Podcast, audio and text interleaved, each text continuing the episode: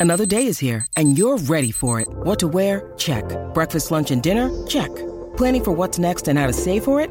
That's where Bank of America can help. For your financial to-dos, Bank of America has experts ready to help get you closer to your goals. Get started at one of our local financial centers or 24-7 in our mobile banking app. Find a location near you at bankofamerica.com slash talk to us. What would you like the power to do? Mobile banking requires downloading the app and is only available for select devices. Message and data rates may apply. Bank of America and a member FDIC.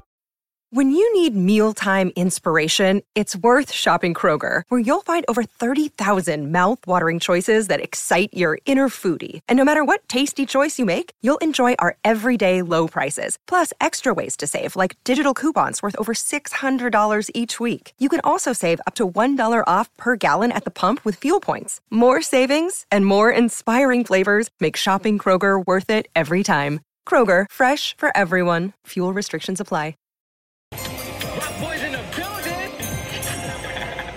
With the fourth pick in the NFL draft, the New York Jets select speech. It's Garrett Wilson. Again. Kyle Hamilton in the end zone. Sauce Gardner coming in. What is up, everybody? No, that is not the wonderful, wonderful voice of Michael Megan that you're hearing. It is I, D.A. Osario, back with the four horsemen of the TOJ draft world. Michael Megan, James Coons, Joe Billick. Fellas, one, thank you for bringing me back because I was getting bored of hanging out with Will on the TOJ live set. I was getting very bored with that. Shout out to our boy Will, host of the TOJ, host of the TOJ pod. Shout out to Steven Zant and Steve Russo, host of TOJ Live. Fellas, we're back. We are two a month and some change away from the draft, and you have brought me back like Loki in, in Thor Ragnarok to set the table. What is up, guys? I'm chilling, Da. You know, let me tell you, when you first told me you weren't coming back, I said replacing you would be like replacing Aaron Rodgers with Jordan Love. Now, I do have to give a shout out to my guy Dylan because um, he's definitely brought the fire, and it looks like we replaced one heavyweight with another. But man, I miss you, Da. How are you? I'm good, and and and this will be the only time that I'll allow myself to be compared to Aaron Rodgers. the only time that, that happens. But I'm good. I'm glad to be back. I miss you guys. Meeks, how are you, my brother? I'm good. I know. I just want to say, Dylan, shout out to him. Um, he was, you know, he kept telling me Jahan Dotson was going to run in the four threes at the combine. Didn't happen, and then he's just magically missing the next episode. I, I, you know, feels a little convenient, Da. But I'm glad you're back. You've been in the take chamber, just you know, waiting to burst. I'm excited what you got for us tonight. And you know, shout out to Dylan because you know, heavy does lie the crown, but he has been bringing it every week. Shout out to him, James, the only under 20 year old that I trust in this world. How are you? How is it going? I'm good. I'm good. I'm, I'm hyped for this episode. this should be really fun. Let's do it. Let's do it. So, you, for everybody listening, the boys asked me, they said, one was I going to bring enough fire takes to do this? And normally, you know, we reserve that for Fuego, but I took four or five from him and I'm going to drop them in, in, in a minute. But we're going to take this straight from the slack because there's been so many conversations that we've had over the last four months. And I got to start by shouting out Meeks because Meeks said this would happen with who I think is the best overall player in this class in Kayvon Thibodeaux. Meek said five months ago, give it until March, and you're going to see that the folks that thought that he was that good are suddenly going to start to overthink it. And what has happened? Now we're talking about he may fall out of the top 10. Meeks, please tell the folks why you knew that was going to happen and whether folks are crazy to talk about him falling outside the top 10. I mean, it, it's just it's fatigue. Everyone likes the shiny new toy. Aidan Hutchinson's a very good player. He had a, I would say, a stronger season. Michigan had a great year. He deserves to be talked about as among the top edges in this group. Travon Walker, you know, he blew up the combine and now he's the toast of the town. You know, he did all the drills. He had a crazy three cone. Crazy, crazy, crazy athlete. Pass rush still needs some work, but there's an exciting player there. And I think, you know, Kayvon Thibodeaux was billed as since his freshman year that he was going to be a guy who could contend for a number one pick in the draft. He was one of the, I think, the second or first best high school recruit coming out of California. I think people are just bored. They're looking for things that, frankly, I don't see. They're saying he's stiff. They're saying he lacks bend. I find that hilarious to talk about that in this pass rusher class, which isn't exactly full of Brian Burns and Von Millers. But KT, I he's the best player in the draft to me. If the Jets pass on at four, I really don't know what Joe Douglas is thinking, and it's really just as simple as that. We will storm the refrigerator box that is MetLife if, if they if they do that. Joe, you were shaking your head as Meeks was saying this, and I will say I'll drop a, a real fire take right now because you mentioned you know Travon Walker, the edge from Georgia, who has been the talk of the town, and I will let you guys know I updated my big board today, and I just need to transfer it to the spreadsheet. Um, Travon Walker is the 51st player on my big board. 51. Okay. And I'm gonna lay it out for you. He sits real, he sits two spots behind a Joe Bellick favorite, who I'm gonna go to him, Nikki B, the edge from Oklahoma. So, Joe, let's talk Kayvon, let's talk edges, because you were shaking your head as Meeks was as Meeks was talking about your boy Aidan Hutchinson, who you called your shot on four months ago. Well, Meeks keeps saying that people are overthinking it, but it's that's not really what it is. People have actually dove deep into the film and have found some flaws. And people are trying to figure out who is the best prospect for their team. And they're not just going to go on hearsay or hype. They're actually going to do the work. And that's what I did. And I've watched a number of games of Kayvon Thibodeaux, and there are a lot of things to dislike. His effort, like Daniel Jeremiah described, definitely is lacking at times his technique sometimes is definitely exposed, especially when an offensive lineman beats him to a spot when he's rushing to the outside. And, and listen, he's not this perfect prospect that people are making him out to be. I actually called him a highlight reel prospect. And that's some guy who has otherworldly plays, ridiculous plays that you put together a bunch of clips, you put it on YouTube, and you're like, wow, this guy's amazing. But when you really dive deep, like I said, there is there is some reservations there. There's no question about it. I don't think it's crazy for Joe Douglas to skip on him. I do think he is an incredibly talented player, but this overthinking and kind of uh, kind of backtracking on Kayvon because we're bored, it's it's just not the case. We just really happen to dive deep, like I said, due to homework. And I'm sorry, Meeks, like Kayvon isn't this this guy that you're making him out to be. Like he's great. I'd be happy with him at four, but dude, there are better prospects, better edge guys in this class, and one of them is most definitely Aidan Hutchinson. That's for sure. Oh, so you're telling me you got KT edge three now? I said Aidan Hutchinson, Nate. I you think said you wanted better edges. I heard edges. Plural. I do believe that Jermaine Johnson is more technically sound than Kayvon. There's no question. I think he is more, more pro ready in that regard. I think that Kayvon is a better athlete, but Jermaine Johnson is a better run defender. Okay, Jermaine Johnson so, is a more complete defender. So, There's no question about it.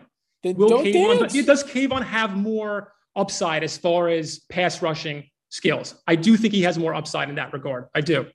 But at the same time, like I wouldn't kill anybody for putting Jermaine Johnson ahead of Kayvon Thibodeaux. Not at all. You, Joe. So you're, you're dancing around this. It sounds yeah, like I was gonna, I was gonna say, it sounds, it sounds a lot, you know, like you're hitting the salsa on us. Today, you, you're in the, you're in the war room with Joe Douglas. You're sitting on the clock at four. You're taking Jermaine Johnson over Kayvon Thibodeaux. I am not. Okay. okay. All right. All right. That's all we needed. Wait, we're just making sure. That's all we need. I'm just saying, if Joe Douglas did it, I, I wouldn't complain, and I would completely Joe, and I would and I would completely understand it. So I will tell you, if Joe Douglas did that, I would make Florham Park look like a January 6th insurrection. That's what would happen. I would be up there with my boys. We'd be shutting that down real quick. James, James, hit me with some edge talk, man. I've been I've been waiting. I I know I know you know Joe has been giving you a hard time because you were born in, you know, the end of 90, you know, the end of the 90s, Y2K, whatever. Like, you know, every he hasn't won right actually. yeah, dude, James is so much yeah, James so much younger than the rest of us. So much younger than the rest of us. But what are your thoughts on this edge thing? Again, like I I find it insane that we're talking about for me, in my opinion, pound for pound, the best prospect in this class, falling out of the top 10 based off intel that, you know, folks who steal from kids are hearing. Go ahead, James. Jesus. Okay. um, I mean, I know I came in saying I was going to say some outrageous stuff, but I don't know yes. if I could top some of that. What I will say is, like, who actually cares about like run defense in 2022 with like top edge prospects? Like, I get that you need to field a roster, but I feel like the whole Travon Walker thing has gotten a bit out of hand the one thing I think you can point to with him is that if you look at his athletic testing, you know, they have this metric called RAS. I think it's like relative athletic score. And his score, which is a 99 or 9.99 out of 10, is like one of the highest that's ever been recorded. And if you look at people who have scored that perfect 10, basically everybody pans out. So that's the one thing I would point to if I were making the Travon Walker argument. I think with regard to Kayvon, I think it's kind of a, a the narratives around him are a product of kind of like people are tired of talking about him. And I just disagree with like I think just because somebody has a big personality, like doesn't mean that you should just go around like slandering their character and making all these assumptions based on like your preconceptions of what somebody you know with that type of personality is going to be like on the field and off the field. So you know overall, like I'm still a Kayvon guy. I think Travon Walker is inter- interesting, but not really meriting a serious discussion at four.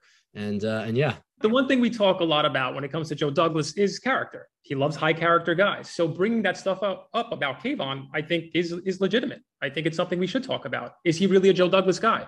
But why would so? I guess my question, because I think I, I, agree with James said. My question would be then why why is it somebody who has a big personality suddenly like a character issue kind of guy, right? Because like you know we were talking about Deion Sanders before we came on. Deion Deion didn't have character flaws and he was a big personality like like and even now he's still a big personality right so i think you know like Kayvon's not Jamal Adams right? Like and and that's i think that's the rea- like when i think about big personalities that are detriment to their teams i think of Jamal Adams. Like Jamal Adams is a guy who brings a lot of who brings a lot of attention to himself and then cries victim when it doesn't work out. I don't get that vibe from Kayvon at all. Like Kayvon doesn't strike me as that kind of dude. Um you know unless you know we're sitting here 3 years from now and it's like you know he he drove his car down the wrong side of the Lincoln Tunnel or whatever, then it's like, oh damn, how would we miss that? Um, but Joe, what you speak speak to that because that's that's interesting. I don't agree, but I'm, I'm curious your thoughts. I think the difference between Deion Sanders and say Kayvon Thibodeaux, and I don't know Kayvon enough to say he has a high character. You and him don't go I to just, brunch together. I just don't. But I'd go to brunch with him. Why not? Let's do it. but I just feel like Deion was more of like he had that swag. He was like swagalicious, you know. Yeah. And Kayvon sometimes seems a little bit more on the douchey side. If I'm going to be completely realistic with some of the stuff that I've seen and heard, I mean, it's just true. I mean, like that's the biggest difference between those two guys. Like you could have a big personality and not come off like a douchebag. And I think sometimes like Kayvon to certain people might actually come off that way. But who cares? Uh, well, Joe Douglas cares. Joe That's Douglas what I'm trying to say. Care. Joe Douglas cares about. Joe Douglas drafted Joe, Ashtyn Joe Douglas, Davis. One like, who cares what he thinks? Joe Douglas 100% cares about who he's bringing into the locker room and how they're going to interact with the other players. There's you know who, no you doubt. Know who seems like a douche? The quarterback he took second overall, and he still no took him. he still took him. That's a good point, CA. He still took him. You know, so but I but it is interesting. I, I like the point that you made about just like how I mean everybody perceives things differently, right? Like he, someone may look at Kayvon and say, you know, some of Meeks, you mentioned Myles Garrett and his love of poetry and how they started slandering that in his draft class. Like people find weird shit to slander, man. like that's that's because my man likes some dinosaurs. They thought Mitch Trubisky should go one overall. We don't forget. We right. don't forget. I want to switch to the other side of the ball because we talked about edge and and we got you know we have Joe you know and we we all have so I'm I'm gonna I'm gonna start with you know Joe's favorite pros favorite offensive lineman prospect as far as the slack can tell. And that is Tyler Linderbaum the, the center from from Iowa okay?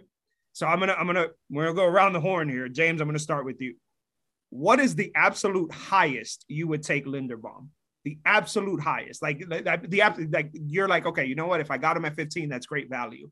And you would not want to go any, you don't want to go any lower than that. What's the absolute highest you'll take? I'd probably say like 18. Okay. Meeks. 35. Top of round two. Joe. I talked about this with UD in the Slack once, even early on before the Giants had their coach. And I said, I never thought that Tyler Linderbaum would be a top 10 pick because I feel like he's more of a kind of, I think he is a versatile player. I think he can play in multiple schemes. I think he just needs to put on like 10 more pounds and he could probably play in a little bit more of a gap heavy team if he had like bigger guards surrounding him to help him out. But he is a little bit more of a perfect fit for the Jets team and like a wide zone. And that's why I didn't think or I couldn't see a team within the top 10 that would really end up taking him who needed a center. So I felt like he would probably be able to be had in that 15 to 20 range. And I think the, the Jets could still get him in that spot if they decided to trade down from 10. So I think that's a sweet spot for him. Yeah. So Meigs is the only one that's like never in round one. Absolutely not in round one. Meigs, how come? What's what's your what's your issue with Linderbaum? Tyler Linderbaum is a scheme specific prospect. The Jets do employ his scheme, but it's basically just a basically just a simple market thing where it talks about the demand. Does every single team in the NFL run outside zone? No, they don't. If you look at it, I would say there's probably around 12 ish teams. I would have to count them all in my head to see if he would really be the center for. And I don't think that you have to use one of your first round picks to take a center that's going to be playing in your scheme because let's just let's just call it how it is. I like Robert Saleh. I like Michael LaFleur. Tyler Linderbaum's rookie contract, if he's taken in the first round, is four years, and then we pick up fifth year option, it's five years. If they're not here, and the next coach wants to run a different scheme, do I know if Tyler Linderbaum fits it? He could, because Tyler Linderbaum's an incredibly talented football player, but I'm not going to say 100% he's going to be an elite center in regards to whatever scheme he plays in, because I don't think he's transcendent in that way. So that's why when you talk about all the holes on this team with safety at corner, at edge, that I wouldn't use a first round pick on a center with that ambiguity. The whole thing is, you see, even in the past, centers have certainly played like even under 300 pounds. I think it was Jeff Saturday who talked about how he would go and get measured and put like a five pound weight in his pants just so he would get to that like 305 pound weight that his coaches want him to play at. But he was clearly somebody who was like under that. So I think, like I said, Linderbaum is scheme versatile. He's just better for the Jets offering. He's better for a wide zone. He's more perfect for that. But could he actually do it? Like I said, if you get if you have help around him in those guard spots, he absolutely could. So I don't think that that's an issue, me. Because I'm sorry. Yeah, I mean, I was gonna say. So I, I, I like Linderbaum as a player. Um, I don't think he makes it past Baltimore at 14. I think, I think that's a, probably as far as he as he goes. I'm with James though. If I could get back, like say Philly wanted to go up for somebody, and we could get to like ni- the 19th pick and then some extra assets, I'd take him at 19. I think that's that's really good value for him.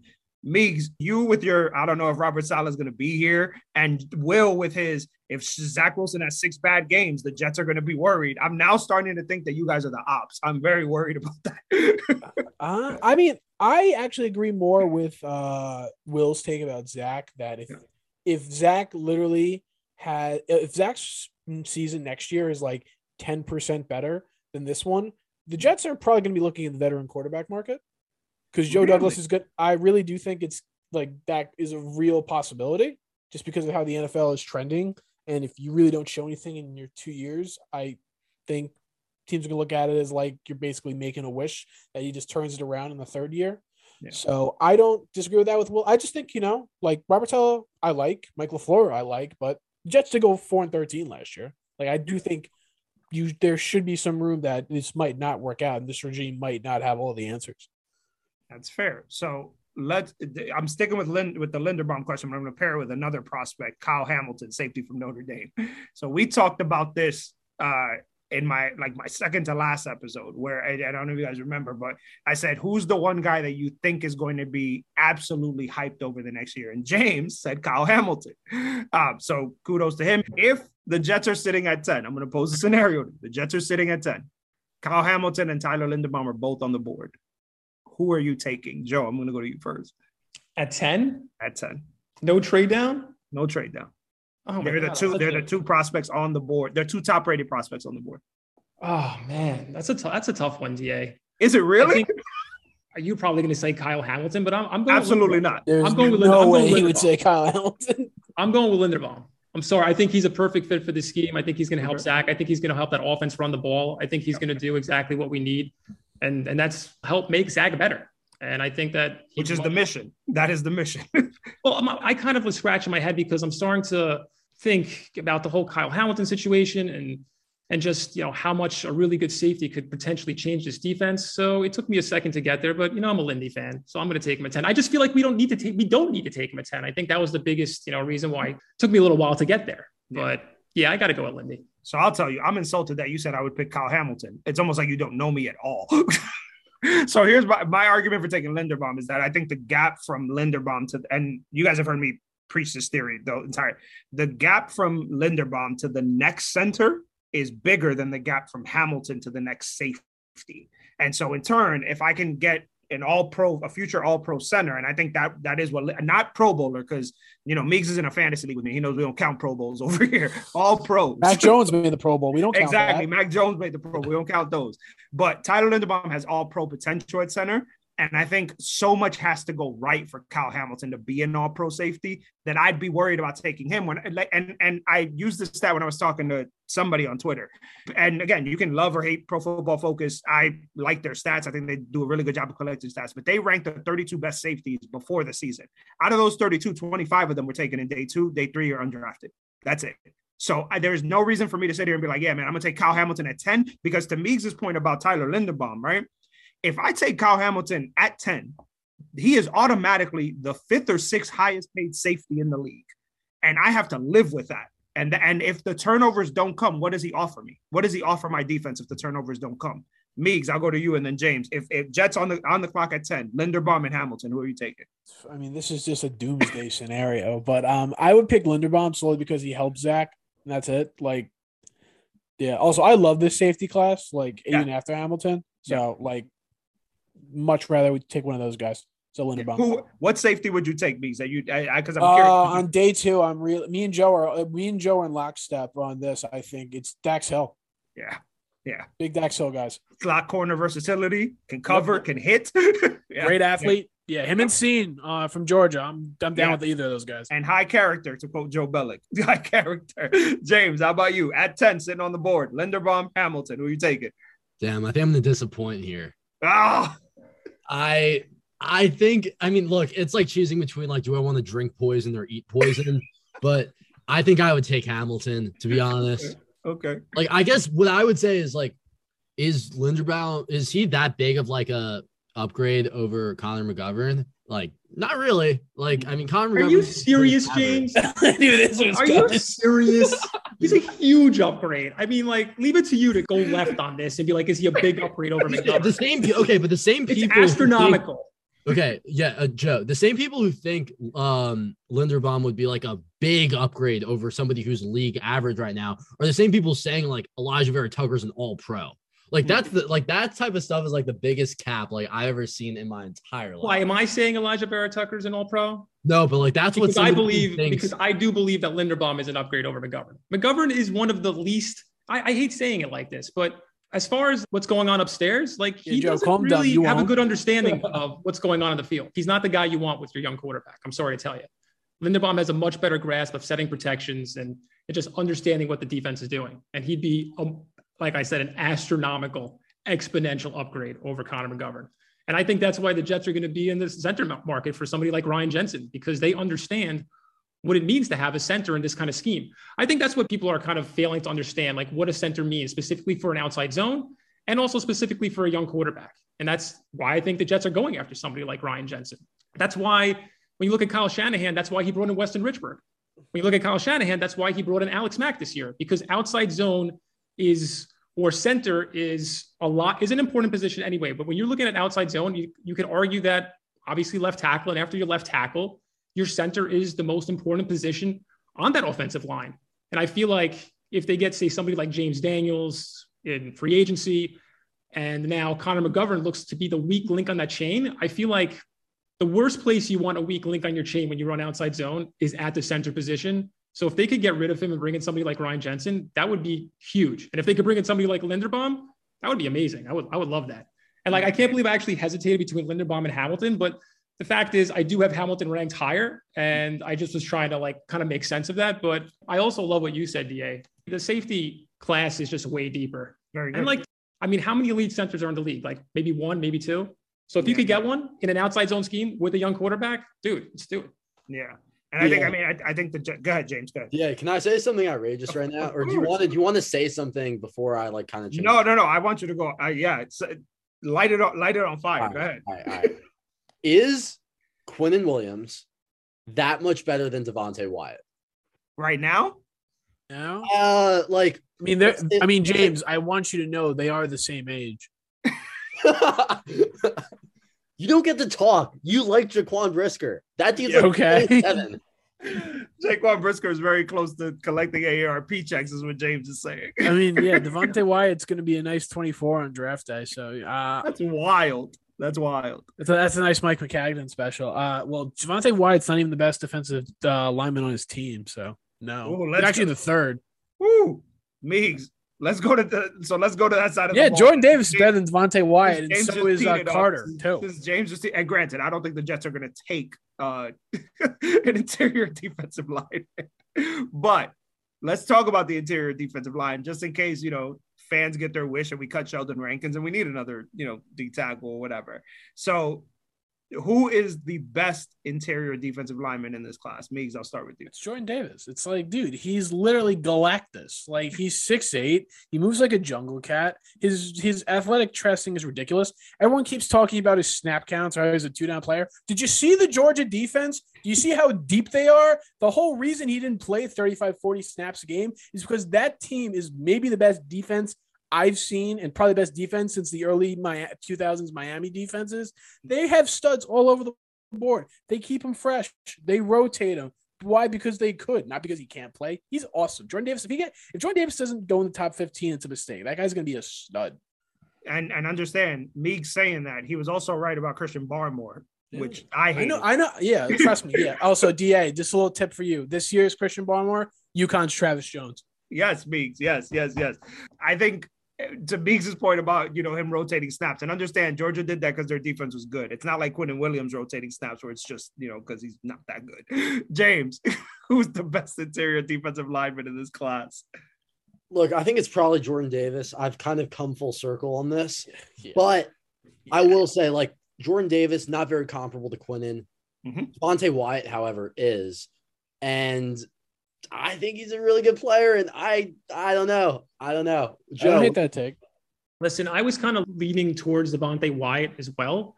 Hmm. I think he's like a really, I think he could be a really special three technique in the league. I like the way he uses his hands. I like his pursuit towards the quarterback. But man, after seeing Jordan Davis do that at the combine, I was like, oh my God, this is unreal. This is insane. And I'm starting to agree with Meeks that, you know, maybe he was just a two down player because of how deep they were. Mhm. At the same time, it's like, I don't, I don't know how he's going to be used. I, I I feel like if the Jets had like the old school Rex three, four, he's just a, a perfect person to play that Kris Jenkins role and just absolutely demolish people. right it right in the middle of the formation. Yeah. I I mean, Jordan like, Davis, you can build your run defense around Jordan Davis. You just need him, and you're going to have a good run defense. What if- wait, just like what Vita Vea. what if we traded Quinnen for like a few for some picks, drafted Jordan Davis? You want to go the 49ers route where they traded Yeah. DeForest Buckner and they drafted Javon Kinlaw, Yeah, right? That's yeah. what Oh, dude, doing. someone's going to give us 13 overall for Quinn, and I'll take it today. You know Oh, what's yeah. hysterical? James, you just said run defense doesn't matter. And now you want to build like a defensive line around like a run defense. All right, all right, all right. Here's the thing. Here's the thing. I'm not sure. Travon Walker, he had this one sexy rep against Michigan where it looked like it was a teach tape from like a drill video. But Jordan Davis is like actually insane, Yeah. like on a different level. Yeah, I think there is definitely a difference. Jordan Davis is a baller, man. I think I think I think Walker a lot right now is a lot of projection. Like it's it's a lot of like, well, if everything goes right, this is where he could be, right? And you know, Meeks, you used the. I think you, you uh, we were talking in the Slack, and Meeks had said, you know, he kind of it was you that used Jadeveon Clowney as like a like a reference point. Um, I. I think Joe, you said it. I wouldn't take Jadeveon Clowney at four right now. So like for me, I'm just like, hmm, I'm like, I don't, I don't know, it's rich, but but Davis, I, his combine man was just for a man his size to run like a you know like a tight end out there. Like I think I even tweeted, I was like, yo, put him at running back. Who's gonna stop him? Just put him at running back. Um, it's it's a really good interior defensive line class, which is great because the Jets don't need one right now. But to Meeks' point, listen, man, the Bengals could call today and offer 31 for Quinnen Williams, and I do that. Like, let's just move, let's just wrap this up, move this on, like you know, because I think he- the thing we're nearing Leonard Williams territory with Quinnen, and not in terms of production, but in terms of like, well, if he just gets this, he's going to be better. If he just gets this, he's going to be better. And I get really tired of hearing that. Like, I'm I'm I'm a year away from getting tired of hearing that about Zach, to be honest. Like, oh well, you know, if, if we just get him five all pros up front, he's going to be functional as a starter. I'm like, listen, man, like at some point you come on, we, we gotta make this work. Meeks, I see your face. I get I think you want to say something about that. Uh, yeah, I'm just gonna I'm leaving my Zach Wilson takes alone for tonight. You know, I just we're gonna get the receivers, we get the offensive linemen. Zach's gonna be fine, but Yeah. you know, Joe said this last week. I agreed with him that they picked up the fifth year option on Quinnen because Mhm. having Quinnen at on basically like a two year, fifty million dollar deal is good business, and he's definitely worth the contract over that two years. But he's gonna need a big step up and play to warrant any extension going further than that. But uh, Joe. I know you got some. I know. I know you've been you you've been percolating over there. I know you got to take for us. I know. Come on, give it to No. me. I mean, not really. You guys kind of took it. It was about Travon Walker. you know? Oh, did you just hating hating I- I- feel like Travon Walker right now. A lot of people are projecting him potentially to the Jets at Three. four. Or feel three like- to Houston. Oh, I, I feel like that's borderline disgusting. Like, I'm sorry, you know, like, yeah, he blew up the combine, but I feel like that has like bust written all over it. I don't care what he met when it came to like the metrics. And I, and I do value the metrics. I mean, there's some benchmarks that definitely correlate to success. I, I completely get that, you know, so, and I know James had mentioned the, the RAS and, and, and listen, you, it's hard not to notice that at the same time. And I think you mentioned it in the Slack DA that I think we need to find a player right now who's a little bit safer. I don't mm-hmm. think the Jets should be spending a top five pick on a player with so much kind of question marks. I mean, his, he has literally like no pass rush plan. Now, I do think he uses his length very well, like really well. And I think that there, you know, is potential there to develop into a, a better prospect. There's no question about it. But you can't take him top five. I mean, I feel bad. You know, I know some of our listeners really like him. Specifically, uh, one of our listeners, Michael Christopher, has DM me a couple times about Travon Walker. But dude, I, I, think it would just be a bad move. Now, if he turns out to be a great player, awesome. You know, he could be a great player for somebody else. Okay, we need to go a little safer with that pick for sure. Joe said, "Love don't live here anymore." That's what Joe just said for for all our listeners. Love don't live here anymore, guys. Let's let's go to wide receiver. Okay, um, James, I'm going to start with you. Who is the perfect wide receiver for Zach Wilson in this class? The guy that you you if you know, listen, man, if I draft him, Zach's going to be all right. Who's the guy for you? Mm. I mean, it's tough to separate out how I rank them from like mm-hmm. more of a stylistic thing for Zach. Yeah. But if I were going for more of that stylistic fit, I would probably say like Drake London. Um, or I know like you could argue, I know Joe is like rejoicing in the background, throwing up his hands like he's at church. No, I mean, I could see Burks too, but obviously it hasn't been a very good week for Burks, where he was like benching, uh, I think like half of the reps that Will Parkinson can do. Um, not exactly the strongest showing after he's been training for like three months. Yep. But I would say Drake London. I mean, the contested catch is there, the YAC is there, and he's super young too. So yeah. Joe, I'm going to go to you because I think you're going to say Drake, and then I'm going to go to Meeks. I feel like we are in church. Preach, James, preach. It's a beautiful thing. I think when you look at this offense, you have to find players that also fit Zach Wilson, right? The 49ers offense likes to attack the middle of the field, but Zach is a guy who really likes to throw outside. Who's better at catching those outside balls than Drake London in this draft? Nobody. But Drake also has that ability to be a big slot, catch the ball over the middle of the field, and get you that YAC as well. There really isn't a better prospect when it comes to Zach Wilson than Drake London. I mean, it's just a fact. Thank you, James. I appreciate you. Meeks it's it's it's, it's like we, we we don't have to keep doing this. We literally are New York Jets fans. We're in a division where the Buffalo Bills built an entire receiving corps about of guys who are the best trait is how much separation they get. So their inaccurate quarterback could get better at accuracy because of all the separation that they created gives them a bigger window than a wide receiver who's great at contested catches and making that play with his above the like above the rim skills. Like I've seen that. It doesn't work. If Baltimore took that approach, Lamar would be doing much better because they got too many guys trying to be jump ball guys, not enough guys to create enough separation. It, like this answer is easy. It's Garrett Wilson. It's always Garrett Wilson. He's the best receiver in the draft. If they get him, Zach Wilson might actually be good. This is big. Him and Elijah Moore. Oof. Ooh. Meeks, Jets, Jets will actually be fun to watch. All right, Meeks, we've talked about this, right? Yeah. Drake London plays at USC.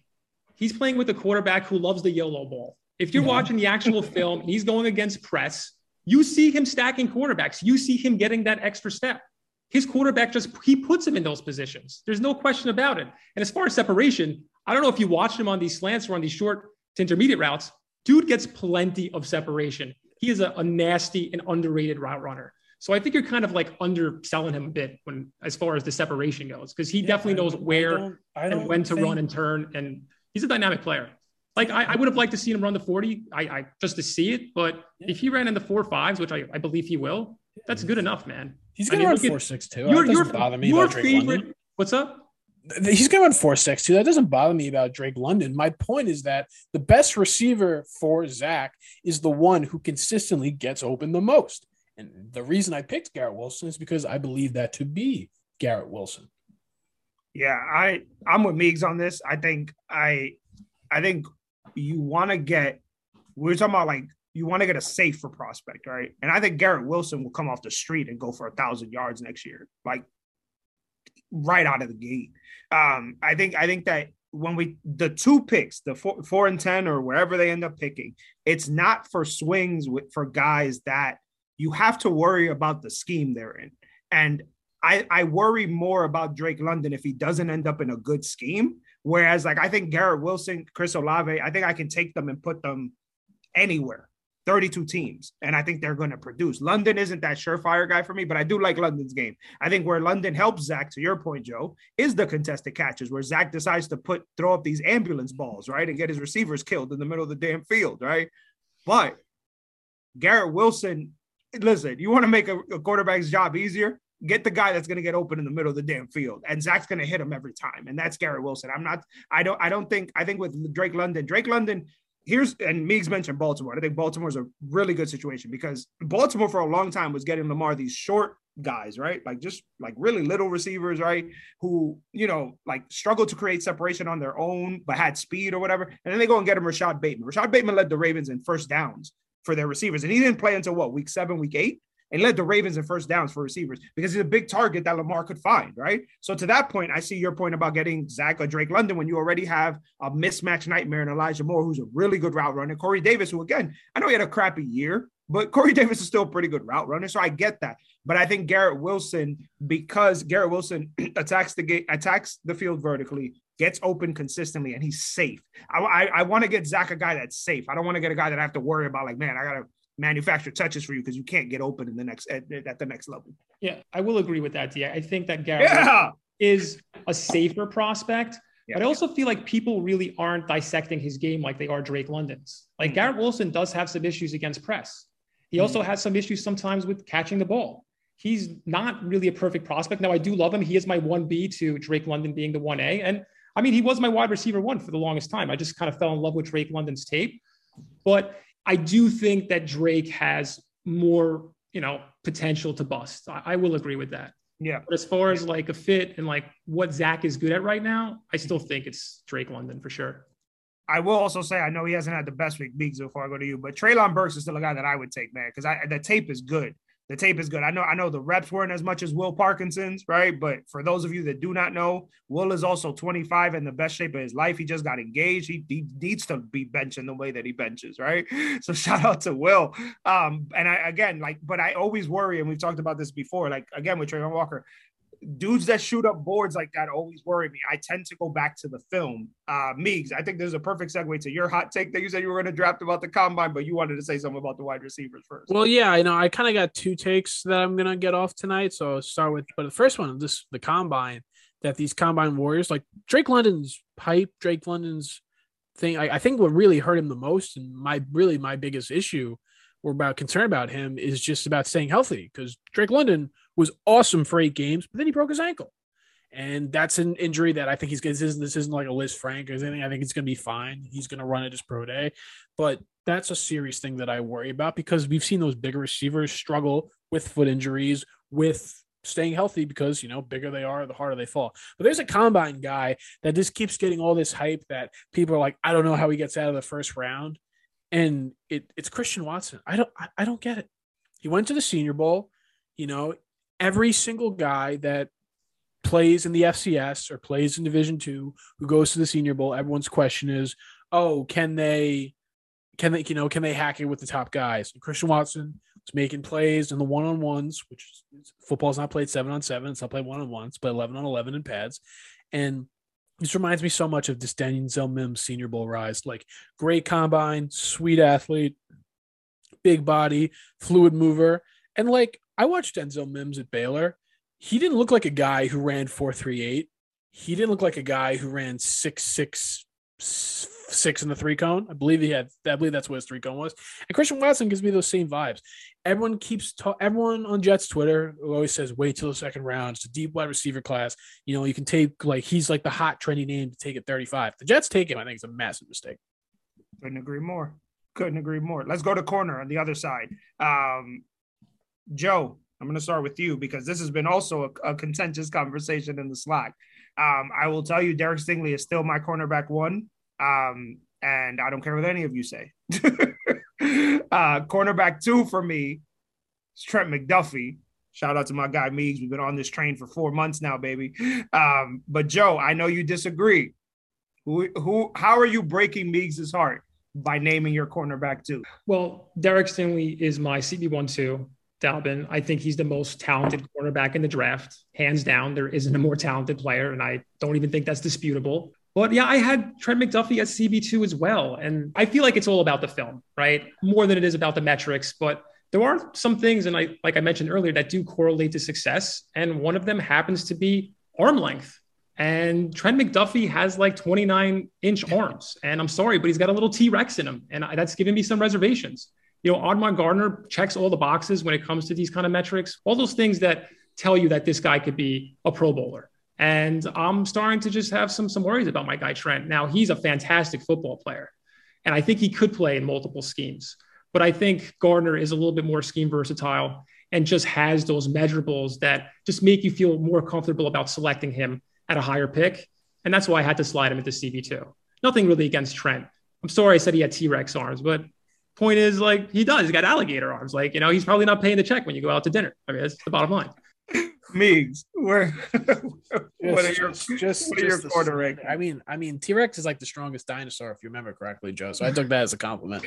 All right. Well, he's still got little arms. Fair enough. Fair. I mean, Trent McDuffie's got the most sound. Like honestly, if all things were cons- if if I didn't make this mistake last year and looked over Caleb Farley's injuries and looked over that back injury and then the torn ACL and then he tore his ACL again in his rookie year, um, I would probably have Derek Stingley CB one, but Derek Stingley has a Lisfranc injury.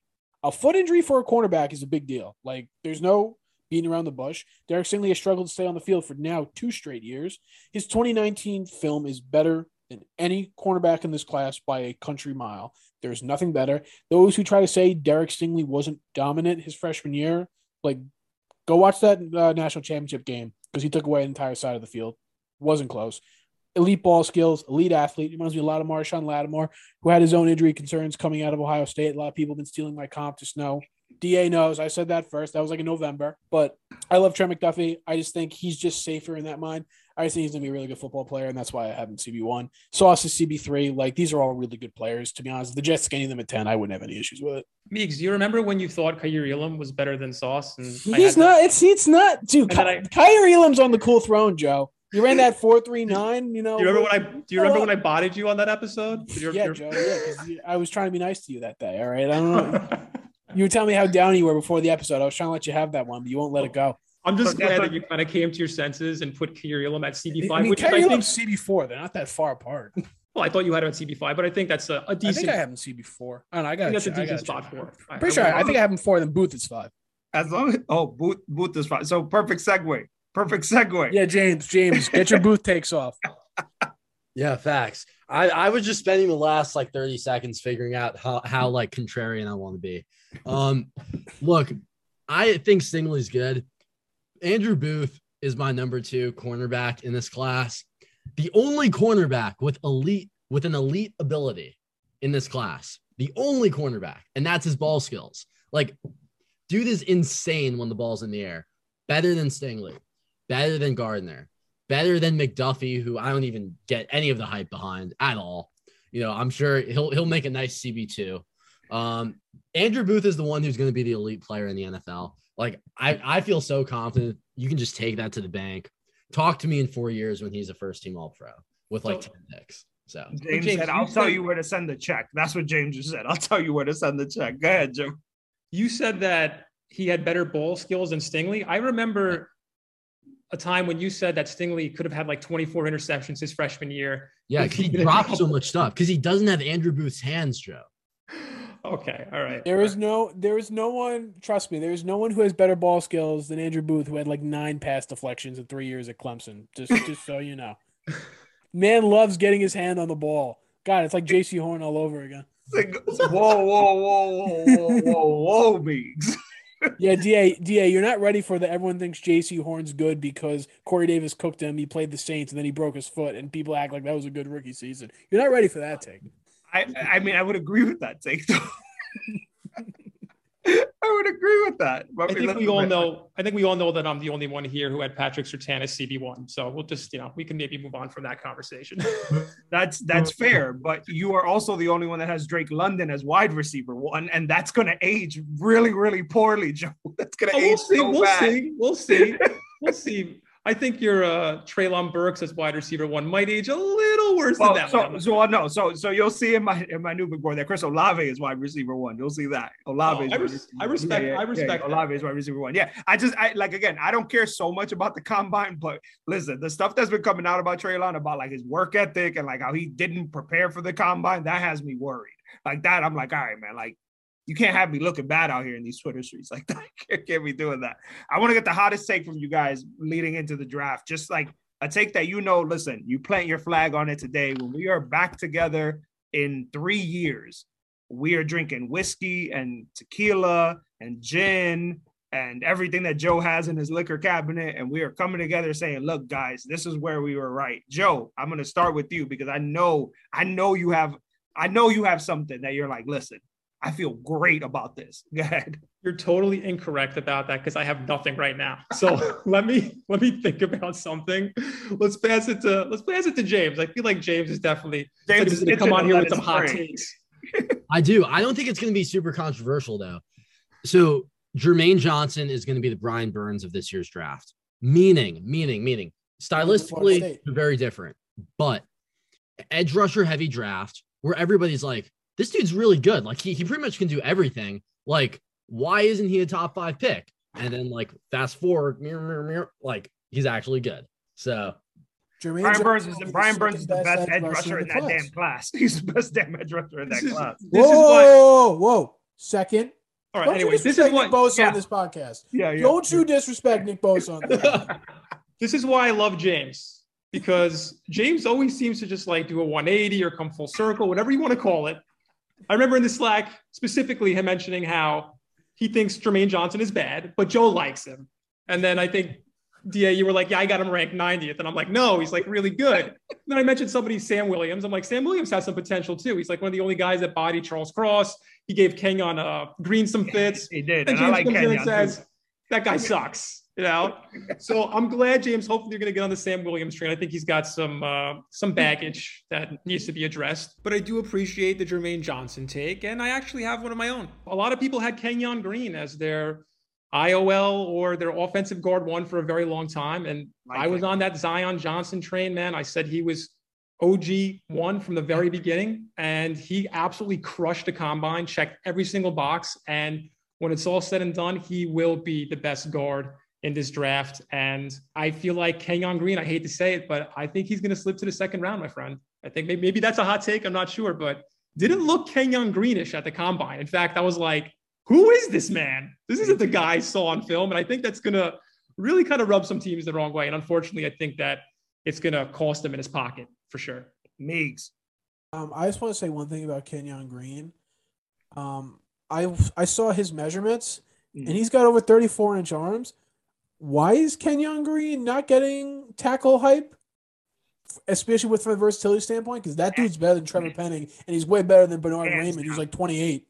Hands down. And, I would much that- rather try Kenyon Green to tackle before taking one of with those guys in the first round. You But know, when you when you watch Kenyon Green a tackle, he's very raw. He specifically is susceptible to guys who have really good pass rush moves, especially when, say, for instance, they're trying to bull rush him. He always tries to meet power with power. And what happens is they end up splashing him to the ground. In all the film that I've watched him at tackle, just savvy guys just know how to set him up. And I feel like that's probably a reason why they kind of moved him inside and they said, well, you're kind of better in this position. And I think that is probably the reason why he's not like a permanent tackle even in college because he definitely has those moments. But Meeks, you could be right. This guy's played all over the offensive line. I mean, I think I would- maybe that even hindered him. That could have prevented him from even excelling at Exactly. one particular position. So could- I can still see him be- being good, but Zion Johnson is greater than Kenyon. yeah, no, Green. I don't. And I, my I. I don't disagree with that at all. I love Zion, but uh, no, my, you know, the spicy, spicy takes. I mean, I was just gonna make a joke about the quarterback class because they all do suck. Sorry, Da. I know you're a big Malik guy, but uh, the, I'm just gonna come out and say this: Devin Lloyd is gonna be the best defensive player in this draft in three years. That's my hot take. It's spicy. Does part of me believe it? Yes. But I just think Devin Lloyd, everyone's souring on him because of his 40 time. I think he's the next wave of these coverage linebackers who does everything well, and he's going to be a fantastic football player from the jump. I, you know what? I actually have a, a hot take here that I want to share, and I think I'm going to forget it if I don't say it right now. This Go might be spicy. Obviously, we're not in the quarterback market. I feel like James might like this one, but there is a new QB one in, in town. His name is Carson Strong. When you look at quarterbacking, and I've watched a little bit more of Carson Strong recently, the two most important things are decision making and accuracy. Mhm. Nobody is a better decision maker, and Mhm. nobody is a, is a more accurate quarterback in those particular situations than Carson Strong. He is QB1 in this draft. That said, all the quarterbacks in this draft suck, right? And nobody should be getting drafted in the first round. Nobody should be getting clad. The earliest a quarterback should be selected in this draft is round two. And I firmly believe that. So I like you know, what I, you know what I have figured out about your quarterbacks, Joe. You have a type, man, because you like Mac Jones last year too. You have a type quarterback. I also like Justin Field, right? So I do have a type. You have a type. You have a type. But also, I mean, again, none of them were good last year. None of them were good last year. They did not play well at all. But I so I'm gonna get because this is the first time that I'm back with you guys in seven months. I'm gonna give you three takes because there's three of you. One, it's the I'm, I- I'm gonna drop the Malik Willis take here, and I, he he's going. He's the only quarterback, the, the only quarterback that I think should even be remotely talked about going in round one. And I'm with you, Joe. I wouldn't take any of them in round one, but he's the only one because because the and again, I feel like I'm ta- I feel like I'm talking about like Zach Wilson and Justin Fields and even Trevor Lawrence with the off you know off platform throwing and the athleticism and all that stuff. But I think Malik Willis represents that new age that new age of the NFL quarterback, and he goes to a situation like you know Detroit where he can sit behind Goff for a year, or Atlanta where he can sit behind Ryan for a year. I think he's I think he's going to be good. Um, so and I feel very good about that. Okay, and as James so likes to remind people, I nailed the Lamar Jackson pick. So so trust so trust that. So trust that. Number two, safety one in this in this class is Daxton Hill, not Kyle Hamilton. Please understand that. Okay. The best safety comes out of Michigan, not Notre Dame. He's the best safety in this class. And that's why I have a very real issue when I hear folks talking about taking Kyle Hamilton at four. That bugs me, man. that bugs me because when you look at a guy like Dax Hill or Petre and then Kyle Hamilton, and Meeks, you're a guy from Georgia, right? LC, right? There are a lot of really good, really good. Verone McKinley the third from Oregon, a lot of really good safeties in this class. Joe, you can shrug your, you can do that all you want. There's a lot of really good safeties in this class, and I think we're going to look back in three years and realize that Kyle Hamilton was not generational. He was not Ed Reed. He was not Troy Polamalu. He was not that guy that folks were lifting up for. And it reminds me a lot of, you know, we were having this conversation last year when we were leading up to the draft, and folks just can't say a prospect is good. You have to say that he is Quenton Nelson for Alijah Vera-Tucker. You have to say that he is Antonio Brown for Elijah Moore. You have to say all these like these super these, these insane superfluous takes to try to justify like where a guy was taken. Like, listen, man, Elijah Moore is probably going to be Brandin Cooks. You know what Brandin Cooks has done the last nine years? Nine straight thousand yard season. That's what that's what Brandin Cooks has done, or seven straight thousand yard season. So I think I think Dax Hill is going to be the guy that he's the best safety in this class, and I think he's gonna you're going to see that in three years. And third, I love your take, Joe, about you know Jermaine Johnson, right? Uh, Right, that, that was yours. Like he's going to be the best defensive player in this class, right? Is that is that what you said? I think it was that was James. James, that was yours. I like that take. I don't hate that take, although I did have him at 90 in September, Joe. I did have him ranked 90 in September. But I'm I'm gonna say we're gonna be talking about Kayvon Thibodeaux as a guy and the comp that I had, and Meeks, you remember your comp for KT? You remember what the comp was that you had? Yeah. What was it? Chandler? Chandler Jones, right? We're talking about a guy who now 33 years at 33 years of age is still sacking quarterbacks. I think Kayvon Thibodeaux is has the potential to be that good, and I think he's a guy that racks up at least two Defensive Player of the Year awards in the next five years. I think he's that good, um, and I think he's going to be that good. And when he lands in New York with the Jets, opposite Carl Lawson, I think that's what you're going to see. So those are my three hottest takes. Two on the defensive side of the ball. You get one from Malik Willis because again, black quarterbacks get the short end of the stick. Not with me, baby. Not with me. Also, I got to say to the Jets fan who said we should draft Malik Willis at 10 and use him as Taysom Hill, I hated every second of that argument. Every second of that argument. I have now muted you to oblivion. I will never talk to you again. All right. Final words, guys. At four and 10, when we're at the draft, pick four and pick 10, if we are staying there, who do the Jets take? Joe, I start with you. I'm going Ekwonu and I'm going Drake London. Whew. Big Icky, who, if you remember, I had him as OT1 in September, and Meeks, told, Meeks had the nerve to ask me what Evan Neal did to me to be for me to rank him fifth. Go ahead, Meeks. Yeah, I did. I did. Now Evan Neal's OT three. but Charles Cross is OT one. Don't you forget it. Hey, new DeBrickashaw Ferguson. I love Charles Cross, man. Uh, yeah, for me, four and ten. It's what I say every week. I'll say it. KT at four, Garrett Wilson at ten. Send it in. That's it. Run it to the podium. James, who you got? Four and ten. And KT at four and trade down at 10. James said there will be no pick at 10 tonight. I I wait, hold on a second, James. Pick a player, man. Come on, bro. James is loyal to the Pick a study, damn Joe. player. Study. I want to trade down at ten too, but I still took Drake London. Like, come on. If you're ta- if you're picking a player, who is it? Uh, I would say, I would say like ah, Garrett Wilson. All right. I like it. I too think they're going to trade back from 10. Just an FYI. I don't think they make the pick, but in the spirit of me being back for this for this episode of draft season, I will give you. I think at four, I think it is KT. I think I, I think I do not think there is a a snowball's chance in hell of Robert Saleh and Joe Douglas passing on adding another edge rusher. Um, and I also do believe Joe. I think I think the Jets walk out of free agency with Ryan Jensen and James Daniels. I think that they fortify that interior offensive line, and I think that's why they don't take they don't take an offensive lineman at four. And at ten, I don't think it's a corner. I'm I'm with you, Meeks. It's Garrett Wilson. I think it's I think it's. Kayvon and Garrett Wilson. I think that the Jets, I think the theme of this offseason is going to be to get Zach Wilson help. If you added Ryan Jensen and James Daniels to this offensive line, I think this goes from a, a line that with a healthy Mekhi Becton could be, you know, 13, 14 maybe in the league. You add Jensen and Daniels, you're talking about a line that really does have, if everything, if everybody's healthy, you're looking at, you're looking at top eight, top seven potential. That's a really good offensive line on paper. And they're going to want to give Zach every chance to succeed. You add Garrett Wilson to Corey Davis and Elijah Moore. That is a really good young trio. That's a really good young trio. If they address free agency, like you said, with say Jensen and Jan- Daniels, then Mhm. I would most certainly want them to go Kayvon Thibodeaux on that spot. I Yeah. completely, I completely agree with that. Yeah. But if if they they- don't, If they took Garrett, if they took Garrett Wilson at ten over Drake London, I'd be perfectly fine with that too. I, I love Garrett Wilson. Oh man, Joe, that was the perfect time in my return for you to say Joe Douglas would be dead to you. That was it. That was the, the runway for you to I say. was the yeah, I was the first person on here that had Garrett Wilson as wide receiver one. I remember. These are just the facts. I I, still do love the guy, so I can't. I'm not going to be upset if they take him. I just, you know, I'm thinking about Zach. You guys are thinking about the player you like the most, and I'm thinking about Zach Wilson because I care about him. You know, because you want him to succeed. I don't, but see, I don't see Joe. I don't let mediocre players get in the way of what I want. Uh, All right, yeah, Zach might be good. Who knows? Meeks, with the, I mean, you had Devonte Wyatt as your wide receiver one last year. I mean, the, the amount Devonte Wyatt is Wyatt. defensive. I mean, DeVonta Smith is your wide receiver one last year. DeVonta Smith is The amount- good. the amount of mediocre- away. the amount of mediocre players that you have in top positions is absolutely absurd. Okay, you even had who did you, who was your CB one last year? Give me a break. All right, what are you talking about?